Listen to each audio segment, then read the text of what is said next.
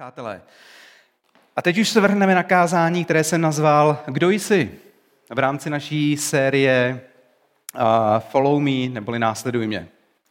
A rád bych začal příběhem, který se stal před mnoha lety, když jsme ještě opravovali dům v Úvalech, tak to byl vyložený takový časový masakr. Jo, že jsem pracoval, do toho jsme sloužili ještě z církvi s manželkou a ještě jsme dohlíželi na stavbu, která vlastně probíhala v Úvalech. A veškerý čas jsem se snažil co nejlépe plánovat. Stejně taky telefony jsem si třeba dával do auta, kde jsem měl půl hodiny, 3/4 hodiny právě vždycky do Úval, tak jsem to protelefonoval. Vyloženě cíleně jsem si tam dával všechny své hovory. A jednou dnes se stalo, že jsem nějak, buď to mi došla baterka v handsfree, nebo prostě mi to nefungovalo, ale ty telefony už jsem tam měl do toho dané, tak jsem vzal prostě telefon a během jízdy jsem volal. Přijel jsem na křižovatku, blikla mi tam červená, tak jsem zastavil za nějakým autem a samozřejmě, jak jsem volal, tak jsem koukal na semafor, blikla oranžová, zelená, já jsem se rozjel a některé křižovatky samozřejmě máte, že když odbočujete doleva, tak jsem já odbočoval, tak dáváte pozor na protijedoucí auta a hned zatím je ještě přechod pro chodce. Takže docela jako, jo, musíte toho stíhat hodně. Telefonovat, řadit, kroutit volantem, dávat pozor na auto před vámi, na ty, co jedou proti vám. Do toho ještě je přechod pro chodce, jo, abyste někoho nesrazili na tom přechodu. Projel jsem tu křižovatku, a 200 metrů asi zatím, tak jsem viděl, jak na mě tam bliká už vyložený majáček policajtů s nápisem stop. Tak jsem zastavil, telefon jsem vypnul, skončil jsem hovor, dal jsem ho vedle na sedačku a přišel ke mně pan policajt a říká mi, dobrý den, pane řidiči, vaše doklady od vozidla, občanský a řidičský průkaz, tak jsem mu to dal. A on na mě, víte, čeho jste se dopustil, proč jsem ho zastavil? A já, protože jsem telefonoval, on správně. Protože jste telefonoval. Pane řidiči, my na té křižovatce jsme viděli, jak projíždíte. My jsme na vás blikali. Vy jste nás úplně ignoroval. A já, ne, já to nedělal schválně. Já prostě jenom tam jsem měl tolik práce, jako když jsem telefonoval, ještě kroutit tím volantem, dávat na všechno pozor, jako to není žádná sranda. Já jsem jenom si dával pozor, abych neudělal nějakou dopravní nehodu. A ten policaj tak na mě koukal a pak mi říkal, dobře, uděláme to, teď už se nepamatuju, jestli 500 nebo 1000 korun a jeden bod. A já, jo, beru to, super, jsem rád, že jsme to tak nemohli vyřídit. On se tak na mě úplně podíval a říkal mi, pane řidiči, můžu se zeptat, co děláte? A já, já pracuji jako asistent biskupa apoštolské církve a vedu mládež tady v Praze v jedné místní církvi. A on, aha, jako... Já jsem tohle ještě nezažil, že by se mnou nikdo nedohadoval. Vy jste se hned přiznal, že to bylo telefonování. Dám vám prostě pokutu, vy to hned berete. Jako upřímně, mě se ještě nikdy nic takového, nebo dlouho se mi nic takového nestalo. Já jsem koukal, ne, já to úplně beru. Prostě udělal jsem kravinu, nemá se telefonovat v autě a přijmu prostě trest. A jsem jenom rád, že jsme to ještě domluvili takhle za těch 500 korun a jeden bod a vážím si toho. On úplně byl prostě nesvůj a vyplňoval mi ten papírek s pokutou, na kterou to napsal a po chvíli mi říká, že ta Bible není pravá. A já jsem mu říkal, co tím myslíte a tak dál. A 10 minut jsme se bavili o autentičnosti Bible, historickém pozadí, inspirovanosti Duchem Svatým. Můžu vám říct, že jsem odjížděl z toho místa, samozřejmě s pokutou sedním bodem a říkal jsem si, stálo to za to. Tím vás nechci jako úplně vám doporučovat, ať voláte během jízdy z telefonu. V žádném případě, přátelé, není to navádění, porušování zákonů a pravidel a tak dál, ale krásně to charakterizuje záměr mého kázání a tím hlavním bodem je dneska, když víš, kdo jsi, budeš vědět, co máš dělat. Když víš, kdo jsi, budeš vědět, co máš dělat. A jak můžete vzadu za mnou už číst, tak tam je můj nejoblíbenější citát, který ještě před obrácením byl už mým nejoblíbenějším citátem. A když jsem uvěřil, tak jsem ještě více docenil slova Jana Vericha, který právě říká, když už člověk jednou je, tak má koukat, aby byl. A když už kouká, aby byl, tak má být to, co je, a nemá být to, co není, jak tomu v mnoha případech je. Je to naprosto geniální citát, který má svou hloubku. Může se každému totiž v životě stát, že koukáme, abychom pouze byli. Abychom ten cíl měli dům, auto, rodinu a já nevím, co všechno. Jo, že to je prostě, to mi dává hodnotu. Pak jsem. To dokazuje mé vlastně jako bytí a uspokojuje mě to samotného. Ale může se nám právě díky tomu stát, že úplně míjíme to, co, kým máme být a tudíž, co máme dělat. A to stejné se může stát i nám křesťanům. Že víme, v koho věříme, ale nevíme přesně, kým máme v Kristu být a tudíž ani nevíme, co přesně máme dělat. Velmi často se setkávám s tím, včetně mě samotného, že lidé okolo mě, včetně mě samotného, mají očekávání. Jo, krásně na tady to téma mluvil Marek před 3-4 týdnama, že lidé vždycky mají očekávání směrem k vládě, jak by měla vypadat, směrem k církvi, jaká by měla být, směrem k ostatním křesťanům, jak by se měli chovat a podobně. A mně jako pastorovi se stává, že lidé ode mne očekávají, že mám být víc duchovní třeba, nebo že mám větší autoritu, nebo že znám odpovědi na veškeré těžké biblické texty, nebo že znám odpovědi na jejich utrpení, nebo že je dokážu vytáhnout z nějaké neřešitelné situace. Mají určitá očekávání.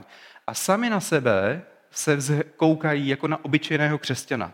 Já jsem ten křesťan jako pastor, teď mě berte jako s rezervou, ale já jsem pouze obyčejný křesťan.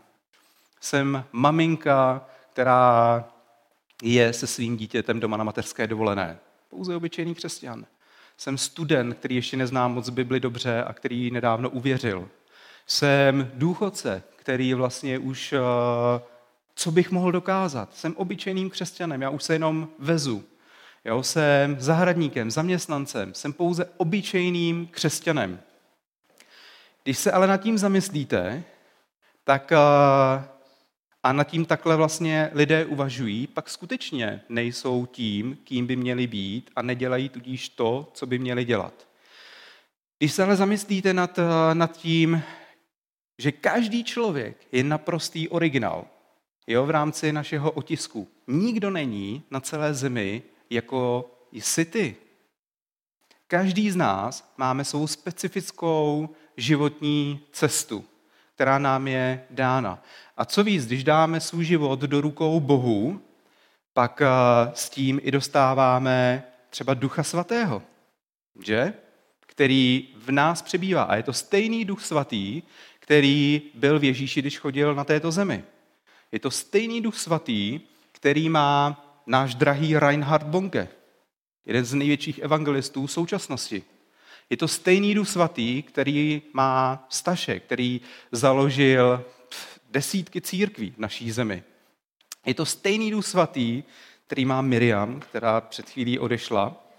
A přátelé, teď to můžu říct, když tady není, tam má hodně našlapaného Ducha Svatého. Kdybyste snížili, tak byste to velmi dobře věděli. Já snížiju a vedle ní si připadám někdy jako bříděl, protože ta má jako, ta je hodně prostě našláplá. Takže dokonce máme stejného Ducha Svatého i jako Miriam.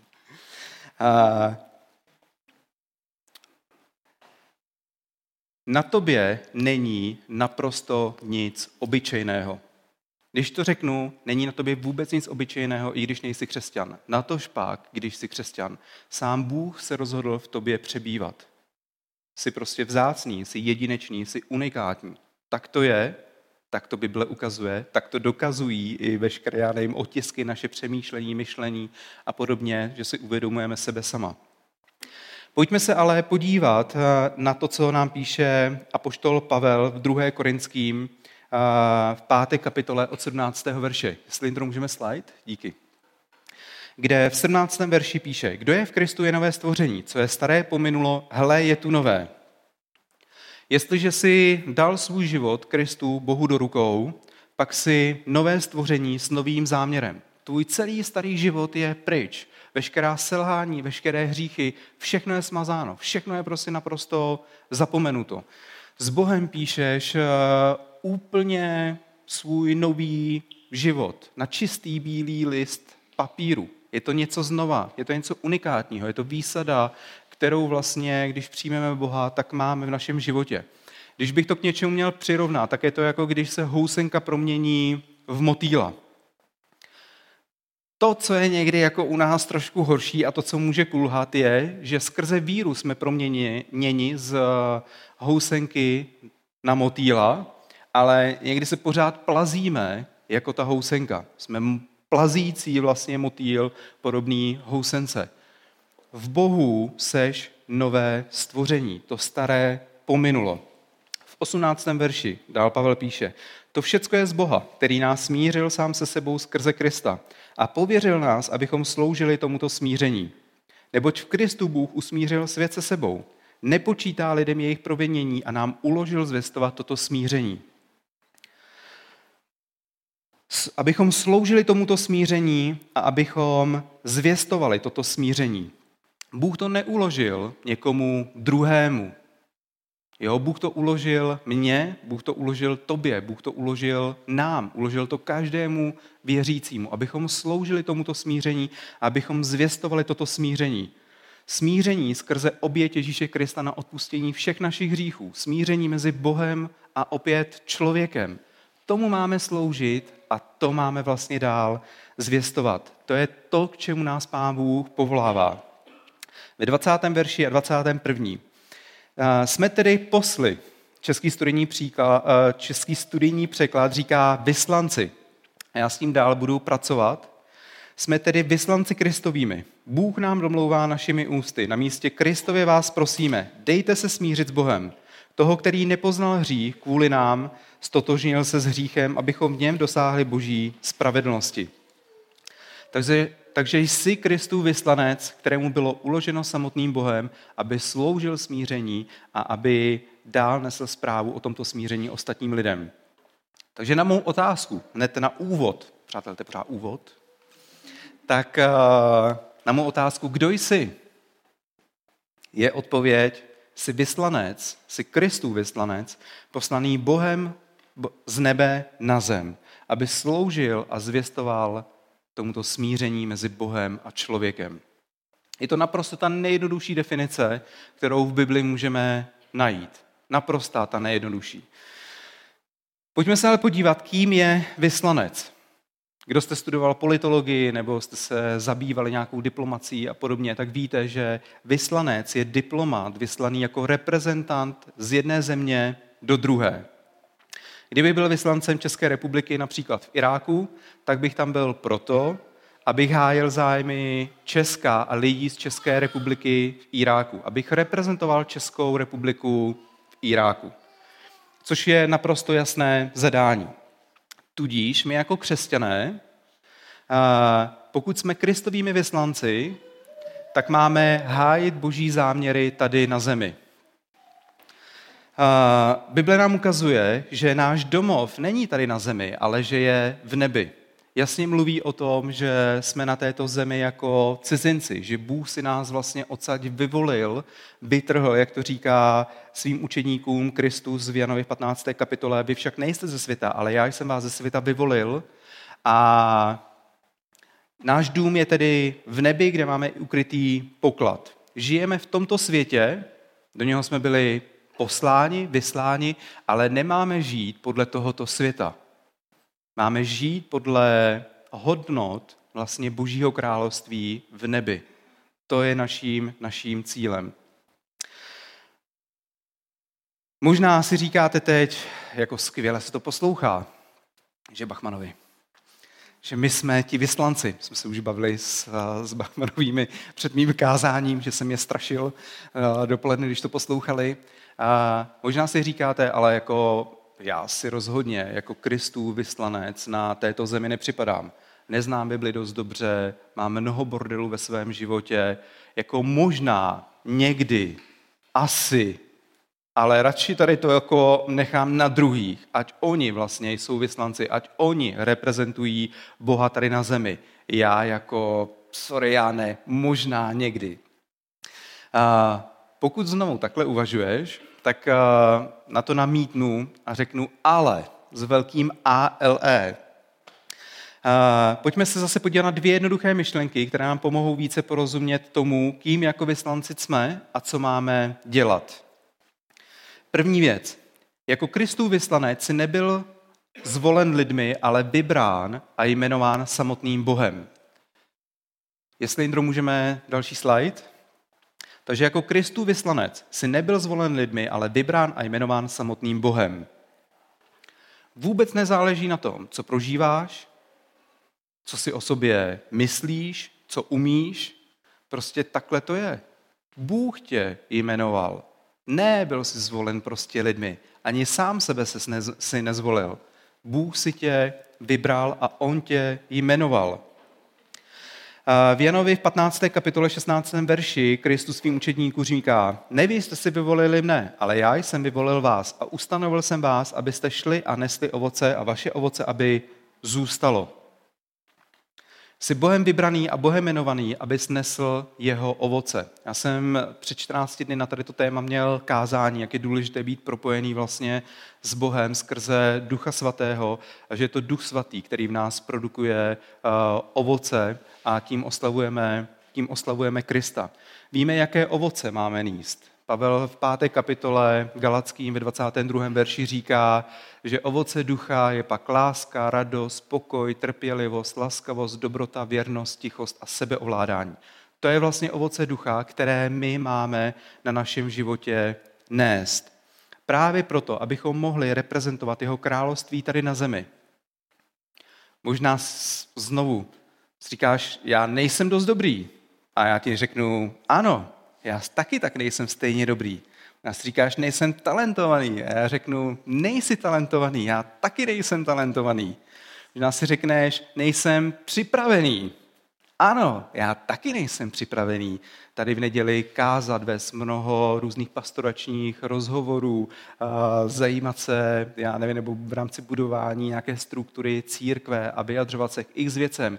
Nikdy jsem nebyl připravený, nikdy jsem proto nebyl talentovaný a tak dál. Ale jsi vybraný, stejně jako jsem vybraný já. Bůh si tě vybral a spoléhá na tebe. Můj kamarád mi nedávno říkal zajímavou historku, a když jsem si připravil tady to kázání, tak mě naskočila, že přišel na letiště a měl vlastně palubní lístek do economy class, do ekonomické třídy. A přišel vlastně k odbavení, na letiště na odbavení a teď ta letuška mu říká, nechtěl byste letenku do první třídy? A on tak na ní podíval a říkal, co mi to bude stát? Ona nic, já jsem si vás vybrala. Chcete ji nebo ne? A no tak, jako to beru. Musel by blázen, abych ji nevzal. Nemáte náhodou dvě? Jsem si říkal, kdybych tam byl já, tak bych přesně řekl, nemáte dvě nebo tři? Že bych se snažil hned urvat co nejvíc. ale jemu se to skutečně stalo. Tím, když dostanete vlastně letenku do první třídy, přátelé, tak už jako ten servis předtím, než se do toho letadla dostanete, je něco jako úžasného. Jdete do special lounge, kde si prostě sednete, můžete se jít osprchovat, máte pití, občerstvení prostě zdarma. Hovíte se, dostanete se úplně do jiného světa. Otevřu se vám nové možnosti. Do toho, když jdete do letadla, jdete mezi prvními. Jo, nestojíte tam mezi tím hafem lidí a čekáte, až vyvolají to Géčko poslední, který se má nalodit do letadla a podobně. Jdete mezi prvními. Jo, přijdete, v pohodě nikdo se na vás za váma netlačí, sednete si do té koje. Když si chcete prostě odpočinout, tak si vyloženě tam natáhnete a ležíte jak doma v posteli. S nikým se prostě nemačkáte vedle nikoho. Jíte s opravdovými příbory, pijete z opravdového skla, ne z plastu. Stačí jenom lousknout a hned přijde vlastně letuška, řekne, co si přejete, pane? Ptal bych si to a to. Samozřejmě, pane, chcete i šampaňské, jahůdku? Něco neuvěřitelného. Na záchody. Nečekáte na záchody. Vždycky, když jste v letadle, tak jenom koukáte, kdy problikne, zvlášť když to vlastně vzletí a pak přistává, tak jsou vždycky fronty. Tam ne. Jo, máte tam takový, aby nikdo nezáviděl, tak vám ještě jako zatáhnou tu oponku, takže vy vůbec nevidíte, co se děje. Ale to letadlo je rozděleno na dva světy. Na svět snů a zbytek. A realita. Přesně, a realita. Já jsem se vždycky pohyboval v té realitě, ale jako snažil jsem se pokukovat. Vždycky jsem si vybral ty záchody jako u té první třídy, tak jsem tam jako se snažil pokukovat. Nic, servírka normálně přijde, zatáhne a běžte si po svým. Takže ten můj kamarád byl vybrán. Nijak si to nezasloužil. Neměl k tomu special talent a tak dál. Prostě byl vybrán a skrz ten palubní lístek do první třídy se dostal na místa, o kterým se normálním smrtelníkům, včetně mě, přátelé, ani nezdálo, která jsou nám uzavřená. Protože když letíte, economy class je letenka třeba 20 000, do first class je letenka 120 000.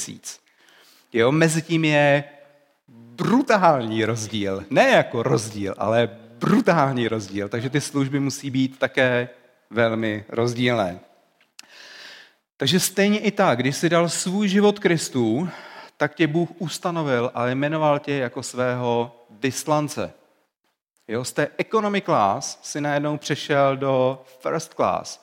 Můžeš mít vztah znova s Bohem a Bůh na tebe spoléhá, důvěřuje tě a s tím, vlastně, že jsi jeho vyslanec, je mnoho i výhod ve tvém životě a postupně se k tomu dostaneme. Když se podíváme na život apoštola Pavla, tak můžeme vidět, že v Novém zákoně zanechal 14 knih. Jo? 2. Korinským, ty verše, které jsme četli z 2. Korinským 5. kapitoly, tak to je jeden z jeho listů. Když se podíváme na jeho život, tak vidíme, že předtím, než se setkal s Kristem, tak rozhodně nehájil a nereprezentoval boží zájmy tady na zemi. Paradoxně on si myslel, že ano, ale z božího pohledu vůbec ne. Tvrdě pronásledoval církev. Jo, věřící z něj měli děs a hrůzu. A jednou, když dostal povolení, aby šel znova pronásledovat věřící a pozatýkat je do Damašku, tak na té cestě se setkal s Kristem, s Ježíšem. A sláva Ježíše tak zářila, že doslova Pavel z toho oslepl a do Damašku přišel úplně slepý. A v městě v Damašku tak byl Ananiáš. A Bůh mu jednoho dne řekl, aby šel za Pavlem, modlil se za něj tak, aby mohl vidět. A samozřejmě Ananiáš, protože to byl pravý křesťan, řekl, díky Bože, je tady mnoho jiných, použij si někoho jiného, ale já toho nejsem hoden. Říká Bohu, pane, ty víš velmi dobře, že Pavel, tenkrát se jmenoval Saul, tak tvrdě pronásleduje církev. A já netoužím jít do vězení. Já za ním vůbec nechci jít. Ten člověk je pro nás jako prostě někdo, s kým se rozhodně nechci potkat. Ale Kristus mu říká, jdi, neboť on je mým nástrojem, kterého jsem si zvolil. V český studijní překlad říká, on je mou vyvolenou nádobou, aby nesl mé jméno národům i králům a synům izraelským. A víme, že Pavel nesl tuto zprávu z Izraele napříč národy. Stejně tak i každý křesťan je tou boží milující nádobou, tím boží milujícím nástrojem, aby nesl zprávu o smířeně skupině lidí, se kterými tráví čas, ke které byl vyslán, ke které byl poslán. My jsme před asi 8-10 lety, tak když jsem byl v odboru mládeže, jsme začali projekt Nová generace, což je projekt, který je určený středním a vysokým školám. Motto toho projektu je moje třída, moje zodpovědnost. A cílem je, aby se křesťané, vlastně, které na té škole jsou, aby se potkali, společně se modlili a přemýšleli, jak právě tuto zprávu o smíření, vykoupení skrze Ježíše Krista, prakticky mohli přinést studentům, učitelům na té škole. A má to svoji logiku. A to hlavně v tom, protože vlastně jako student, tak ve škole trávíte mnoho času. Jo, 8 hodin minimálně. A mně se líbí, jak některé ty historky, jak ty studenti byli prostě podnikaví. Jo, že třeba pekli perníčky na Vánoce, kde vždycky byl i třeba nějaký verš, ty pak rozdávali, to stejně dělali speciální věci třeba na zkouškové období, že si dali stánek před školu a měli nápis modlitby za zkoušky. A prostě otevřeli, když tam ty studenti šli, tak oni mohli přijít, křesťané se za ně pomodlili a tím ty zkoušky dobře dopadnou a tak dál. Tady to jsem moc nepochopil, proč to dělali, ale dělali to. A mně se vždycky líbí, jak mladí lidé dokáží myslet některé věci, které už mě nedávají vůbec žádný smysl, ale oni jsou z toho úplně nadšení. Takže stejně tak z toho byli nadšení a modlili se prostě ti, kdo se vůbec neučili třeba z flámu, tak se za něj prostě modlili a tím Pán Bůh požená, udělají zkoušky a tak dál. Byli ale podnikaví a zároveň přemýšleli, jak prakticky tuto dobrou zprávu můžou zvěstovat svým spolužákům, učitelům. Uklízeli třeba v rámci školy, dělali mnoho různých věcí. Když znovu se nad tím zamyslíme, tak vlastně oni pochopili, že jsou Kristovými vyslanci na té škole. Že tam jsou vlastně evangelisty a misionáři. Že ta jejich třída je jejich zodpovědnost, kam je Pán Bůh vyslal. A takhle každý z nás můžeme přemýšlet nad svým životem. Když víme, co máme dělat, když víme, kým jsme, pak víme, co máme dělat. Jo? Má práce může být má zodpovědnost. Může se modlit za své spolupracovníky, přemýšlet, jak jim prakticky zvěstovat evangelium. Když jsou v nesnázích, tak jim nabídnout modlitbu, být dobrým pro ně, já nevím, příkladem v některých věcech a tak dál. Stejně tak i rodiče, když se zamyslíme, že my jsme Kristovými vyslanci pro naše děti, rodiny, tak najednou to není ohlídání našich dětí, ale je to obudování vlastně nové generace, která bude ovlivňovat tento stát, prostředí a podobně, ve kterém ostatní žijí. Oni budou dál chytnout tady tu myšlenku. Oni budou dál Kristovými vyslanci. Už jsem vám říkal nad jedním kamarádem, který byl špičkový stíhací letec v Air Force a Pán Bůh mu jednoho dne říkal, já chci, aby si proměňoval světový biznis. On říkal, to zní jako skvěle, ale jediné, co já umím, je lítat se stíhačkou. A on byl skutečně vynikající pilot, jeden z nejlepších. On je pořád neskutečně prostě soutěživý člověk a to je jeho obrovský hnací motor. A když jsme se o tom bavili se Stevem, tak mi říkal, hele, já jsem řekl Pánu Bohu ano a najednou se začaly dít věci, které prostě začaly měnit můj život. A když jsme nedávno naposledy u něj byli, tak mi říkal, ale zrovna mi volal asi před několika měsíci kamarád Billa Gatese, že by rád koupil moji firmu. Já jsem mu říkal, jako sorry, ale moje firma není moje. Moje firma je Boha a já jsem pouze správcem té firmy. Já jsem to od Boha dostal a jenom to spravuju. To je Boží firma. A s tím člověkem, když jsem tam zrovna byl, tak si vyměňovali SMSky, se jí pouze a čistě už bavili jenom o Kristu. Kdy mu svědčil, kým je Kristus v jeho životě, kde ten člověk byl dotčený Boží láskou a podobně. Jeho biznis, to, co mu Bůh dal, si používal proto, aby zachránil další lidi, aby je přitáhl do Božího království. Je vyslancem na této zemi a když víš, kým jsi, víš, co máš dělat. Takže stejně tak pro každého z nás můžeme přemýšlet, jak naplňovat jeho záměr, jak můžeme pomáhat jeho stvoření. Mnoho věcí, které dělám jako pastor, tak přátelé, dělám jenom na základě toho, že Bohu připomínám, že je to On, kdo mě do toho povolal. Že je to prostě Bůh. A já mu říkám, Pane, ty jsi mě do toho ustanovil. Jo, je to tvoje církev, já nevím, co mám prostě dělat. Když jsem měl první kázání, seminář na sjezdu mládeže, tak tam přišli 2 lidi, kteří se mnou kamarádili ze soucitu, aby tam vůbec někdo přišel. A já vím, že tenkrát jsem se jenom smál a říkal jsem si, to je vtipný začátek, jsem zvědavý, jak to skončí jednou. A třeba, to radši nebudu říkat, že říct, teda třeba to skončí, že jednou budu zase s 2 lidma na konci svého života. Doufám, že ne. Ale je to prostě, připomínám Bohu, že On si mě do toho ustanovil a On mě pomáhá s kázáníma. v rámci pastorace z mnoha rozhovorů. Přátelé, kdybyste věděli, co mě se honí v hlavě, tak byste si mě rozhodně nepozvali, asi jako pastora, protože si říkám mnohokrát, vím já? Co na to mám říct? Moje zbraň, to nikomu neříkejte, ale říkám to jenom mezi vámi, je, že pokládám mnoho otázek. A tím skrývám svoji nevědomost. A mezi tím se modlím a říkám Pánu Bohu, Pane, dej mi ta správná slova. Já vůbec nevím, jak na to mám prostě reagovat. Já nemám absolutně prostě v tom jako nula. Nic tam prostě není. A mnohokrát se mi ale stejně tak i stalo, že mi Pán Bůh dal prostě slova. A já, když jsem odjížděl z toho setkání, tak jsem si jenom říkal, bože, ty jsi tak dobrý. To je obdivuhodný, jak jsi moudrý a jak si mě tady v tom používáš. A je to ta nejúžasnější věc, kdy vidím, jak jsem skutečně božím nástrojem nebo nádobou pro šíření jeho království. Takže když se znova vrátím k tomu, připadáš si ne dost dobrý, talentovaný, nepřipravený, tak já vám na to říkám amen. Nikdy nebudeš dost talentovaný, nikdy nebudeš připravený, nikdy nebudeš dost dobrý. Nikdy, naprosto nikdy, abys mohl být vyslancem a reprezentantem samotného Boha.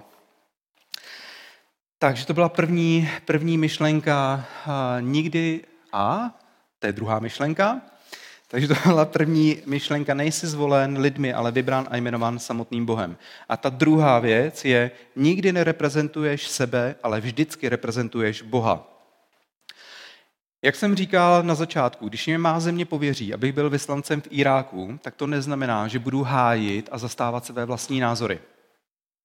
Ale že budu zastávat a hájit názory vlády, která mě vyslala, České republiky, pokud by to byla Česká republika. Stejně tak i jako křesťané nereprezentujeme sebe sama, ale reprezentujeme krále králů. Tím nádherným příkladem je sám Kristus, Ježíš. A mi se hrozně líbí, jak mnohokrát svým učedníkům říká, když vidíte mě, tak vidíte Otce v nebi. To je naprosto úžasné. On reprezentoval Boha v nebi a říkal ostatním lidem, když vidíte mě, tak vidíte Otce v nebi. Co dělá, jak jedná, jak přemýšlí, na čemu skutečně záleží.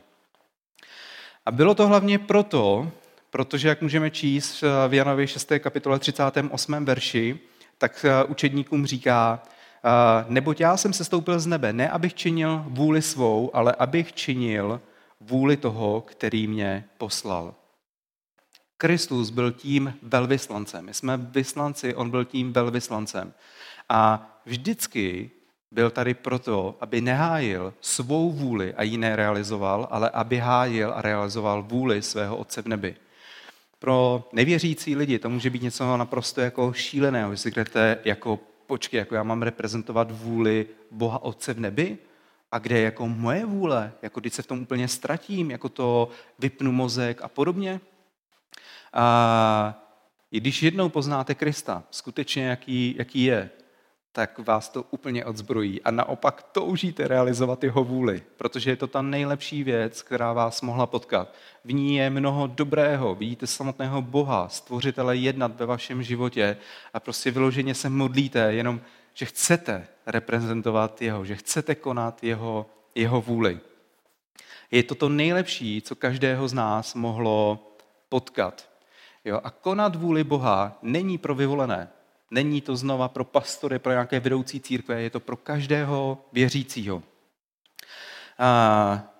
Kdo mě znáte víc, tak víte, že často mluvím o svých selháních.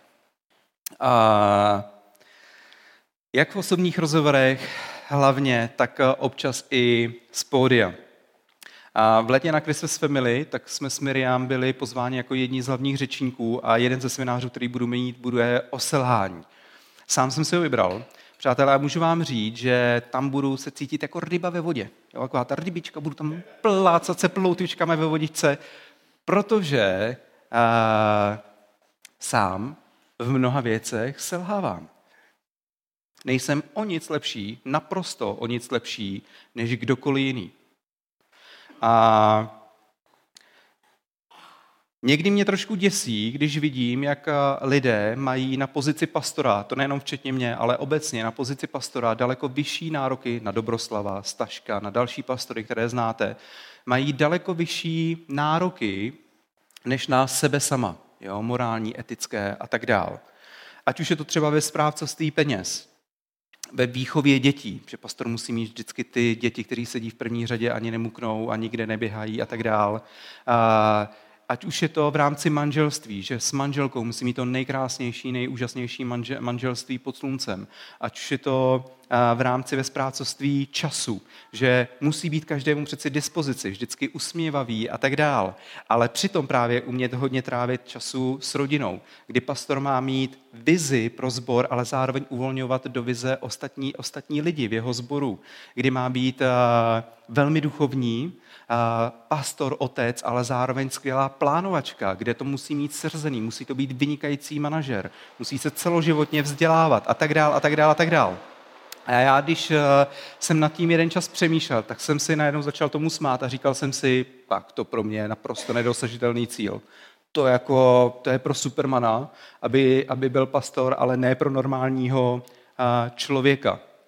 Jinými slovy říkají lidé vždycky, ty jsi pastor, ty musíš být vzorem. A možná to pro vás teď bude zklamáním a já vám na to říkám, a ne. Přátelé, a ne, já nejsem tím vzorem. A hned zatím dodám, Kristus je tím vzorem. Pro každého z nás. Já běžím stejný běh. Ostatní pastoři a vedoucí v církvi běží stejný běh jako každý jiný křesťan. Naprosto každý křesťan. Naším celoživotním cílem, a říkám celoživotním cílem, je růst do podoby Krista. Úplně pro každého. Chápu, že každý jsme na jiný rovině a tak dál, ale to je úplně jedno. Pokud já nemám tento cíl ve svém životě a pouze jenom ho očekávám od ostatních lidí okolo mě a mám daleko vyšší morální požadavky na svého pastora, ale sám na to peču v úzovkách, tak je to hrozně špatně. A já vím, že když jsem přijal toto povolání, tak jsem vždycky říkal před Bohem, já chci být autentický v těch věcech a nechci si na něco hrát. Nechci se nechat chytit do pasti, že budu za sebe dělat lepšího člověka, než skutečně jsem. Protože si myslím, že to je hodně rychlá cesta vyloženě do pekla. Začít si hrát na něco. Proto říkám, každý věřící má mít celoživotní cíl a to je růst do podoby Krista. Kdy jsme si vědomi toho, že vším, co dělám, tak chci reprezentovat jeho, chci reprezentovat Krista ve všech oblastech mého života. Všichni máme usilovat o ten nejvyšší standard, protože jsme to my, kdo naším životem reprezentujeme Krista. Není to pro vyvolené, nemáme kastovní systém, jako to má hinduismus a podobně. Všichni jsme na stejné rovině, na stejné lodi společně s naším Bohem. A každý z nás musí usilovat o ten nejvyšší standard, protože, jak říkám, tím reprezentujeme Krista. Když jsem se znovu připravoval tady to kázání, tak mě vyběhl příběh, který se stal taky před x lety, kdy mě Dobroslav požádal, jestli bych mohl vzít nějaké věci na úřad. A tam jsem přišel, byla tam nějaká paní a byla úplně bílá, šlo vidět, že je blbě. Svíte předal ty papíry a říkal jsem si, jestli je v pohodě, a jestli nějak nepotřebuje pomoc a tak. A paní mi říkala, ne, že jí strašně bolí srdce, že jí buší a že jí je špatně a že už volala kolegyni, že odchází z práce, že jsem poslední, koho vzala a že prostě je to mi prostě líto a tak dál. A odcházel jsem. A když jsem přivíral ty dveře za sebou, tak úplně jak takovou svatý ve mně, jak měl nutkání, jsem si říkal, že mi říkal, běž a pomodli se za ní. Jsem otevřel a jako správný křesťan jsem začal, možná to bude znít blbě nebo divně, ale já jsem věřící a já bych se rád za vás pomodlil, protože si myslím, že třeba by vám Pán Bůh vás mohl uzdravit a rozhodně mu není jedno, jak teď na tom jste a podobně. Začal jsem tak jako mezi ním kličkovat. Ty paní bylo hodně blbě, takže kdyby tam mluvil cokoliv, tak je to úplně jedno. A ona říkala, já beru snad cokoliv, jestli mi to trošku pomůže, tak klidně udělejte se mnou cokoliv. tak jsem na ní dal ruku a pomodlil jsem se a odešel jsem. A asi po týdnu, 14 dnech, tak tam byl Dobroslav a ta paní sama od sebe tak začala říkat, víte, minulý týden jsem přišel nějaký mladý, hezký hoch s dlouhýma vlasama, hustýma. Jo, to jsem vypadal ještě jinak. A on se za mě pomodlil a normálně mě se udělalo strašně dobře. Zůstal jsem v práci a od té doby jsem taková jako svěží prostě, jak to jako, úplně to bylo úžasný, jako co se prostě tady odehrálo. A to stejné se mi vybavilo i, jednou jsem slyšel od Verunky svědectví od Miriam Segry, jak stála ve frontě a nějak Pán Bůh vnímala, že jí říká, zaplat ten nákup paní, která je před tebou. A tak ho prostě zaplatila. Paní úplně vyřízená, protože to se vám asi ne tak na potkání nestane. Prostě úplně vyřízená, že jí někdo zaplatil z ničeho nic, celý prostě nákup. A Veronka jí potom si říkala o Pánu Bohu a tady o těch věcech, ale vnímala to skrze ducha, že něco takového má udělat.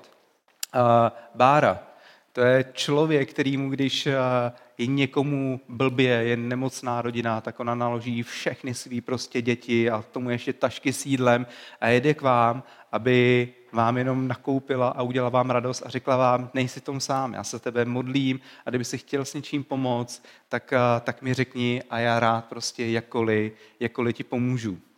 Lucka, která vlastně nedávno minulý týden na Facebooku jsem viděl její fotku, že pozvala svoji kamarádku, která si připadala ošklivá, ke kadeřníkovi, zaplatila jí to a pak jí pozvala na večeři.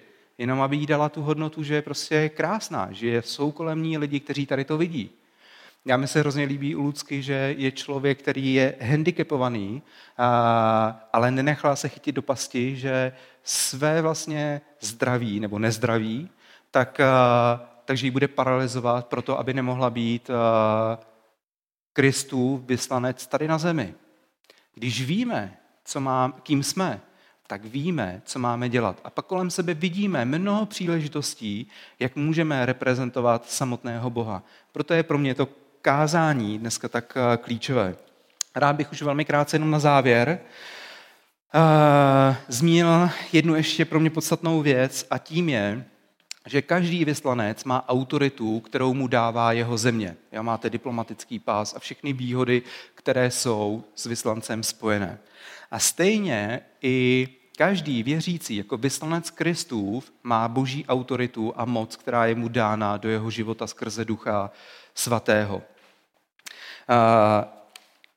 Apoštol Pavel na mnoha místech říká, že vůbec není hoden toho, aby nosil jméno, aby ho lidé nazývali apoštolem. Říká na mnoha místech, já jsem tím nejmenším z nejmenších a podobně. Ale v 2. Korinským 10. kapitole 8. verši říká, i když se trochu víc pochlubím pravomocí, kterou mi dal Kristus, abych u vás stavěl a nebořil, nebudu zahanben. I když se pochlubím tou pravomocí, kterou mi dal Kristus, abych stavěl a nebořil. Každý věřící dostává od Boha pravomoc, autoritu, která jde ruku v ruce s tím, že je vyslanec. Boží autorita nám není naší mocí, byla nám dána samotným Bohem. Jo, je to stejné, jako kdybyste přišli do prostředka nějaké silnice, kde je hustý třeba provoz a začali byste tam stavět auta, začali byste je dirigovat, ať jedou tam a ty jedou tam. Tak v Praze, pokud byste to přežili, že vás někdo nesmete, tak byste schytali neskutečný nadávek. Určitě byste skočili neskutečný nadávek a rozhodně by vás nikdo neposlouchal. Na vesnici, tam by vás titulovali nějak jinak, ale nikdo by vás taky neposlouchal. Když to udělá policajt, efekt je úplně jiný, protože má autoritu, která mu byla dána. A najednou to všechno funguje a dokáže řídit dopravu tak, jak vlastně má, tak, jak chce.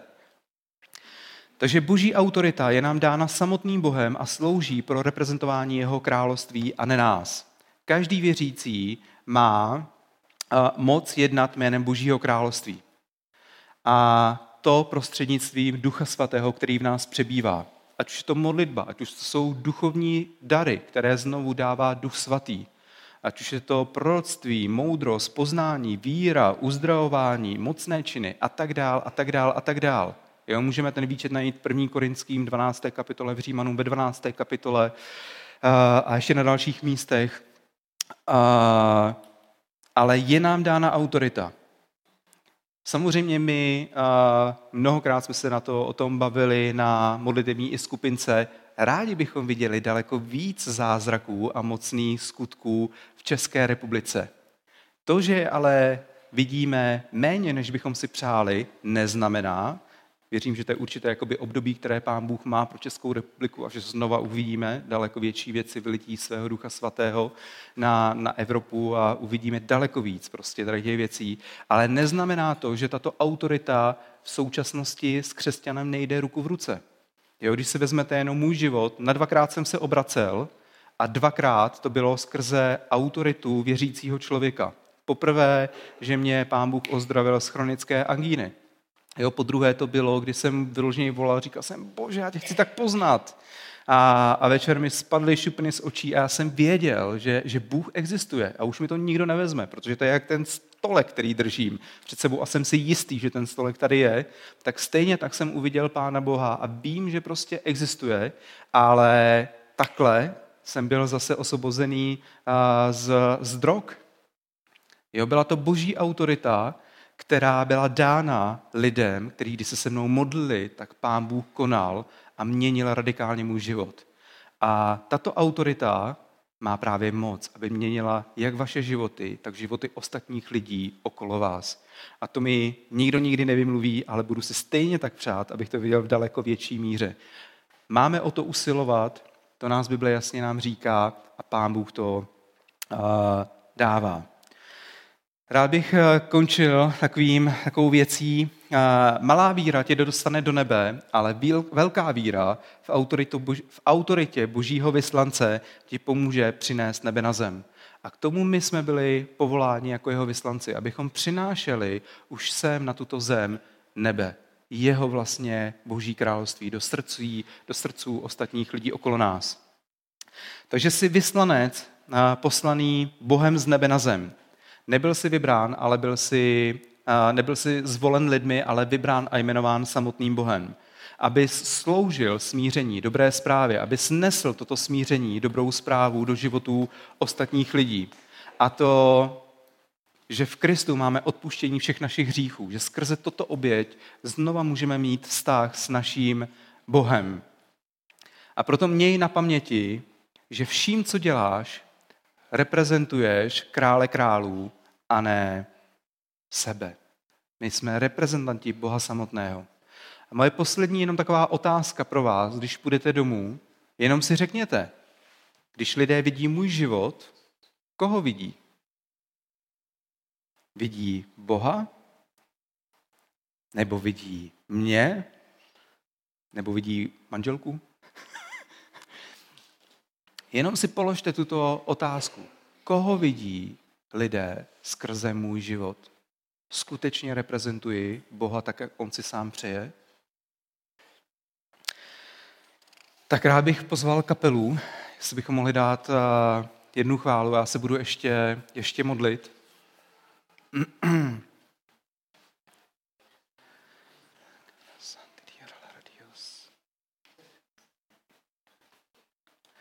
Pane Ježíši, děkuji ti za tu trpělivost, kterou s námi máš. A neskutečně si toho vážím a prosím, aby si nám dal milost, ať skutečně můžeme našimi životy reprezentovat tě tak, jak ty sám si zasloužíš. Ať využíváme těch výhod Božího království, ať máme ten poklad opravdu u tebe v nebi, Pane. Ať nebe dokážeme stahovat sem na zem. Ať lidé skrze naše jednání, mluvení, chování vidí, Pane, tebe, ale co víc, ať s námi ruku v ruce jde tvá autorita, když se budeme modlit za lidi okolo nás, aby si vstupoval do jejich životů, takže budeme vidět, jak jsou lidé, jak lidé jsou obracení směrem k tobě, Pane. kdy budou moci říkat, můj starý život pominul, ale je tady nový, s novým začátkem, s novým záměrem, ve kterém jsi ty, Ježíš. Toho chci následovat. Prosím, ať to dnešní kázání zapadne do našeho srdce, ať ta otázka v nás rezonuje. Když lidé vidí náš život, co vidí? Vidí tebe, Pane? Nebo vidí nás? Si přejeme, každý z nás, co jsme na tomto místě, ať vidí tebe. Pomáhej nám, prosím, skrze svoji lásku, milost, skrze Ducha Svatého, ovoce svého Ducha Svatého, dary Ducha Svatého, ať lidé vidí tebe, Pane. Ať si nezakládáme na tom, co nemá smysl a význam, ať naopak dokážeme tyto věci pustit a dát je do tvých rukou a ať ty je vezmeš a přetvoříš je v něco trvalého, Pane. Je to krátký čas, co nám byl vyměřen tady na této zemi a tak se modlím, ať ho využijeme co nejlepším způsobem. Až jednou přijdeme před tebe samotného, králi, tak ať můžeme říct, dobrý závod, dobrý běh jsem běžel a teď si zasloužím ten vavřín, pohár, věnec. Děkujeme ti opravdu, králi, jsi tak dobrým Bohem. Měň naše srdce, naší mysl, ať si na nic nehrajeme, ať jsme skutečnými a reálnými, Pane, křesťany v tobě. Amen.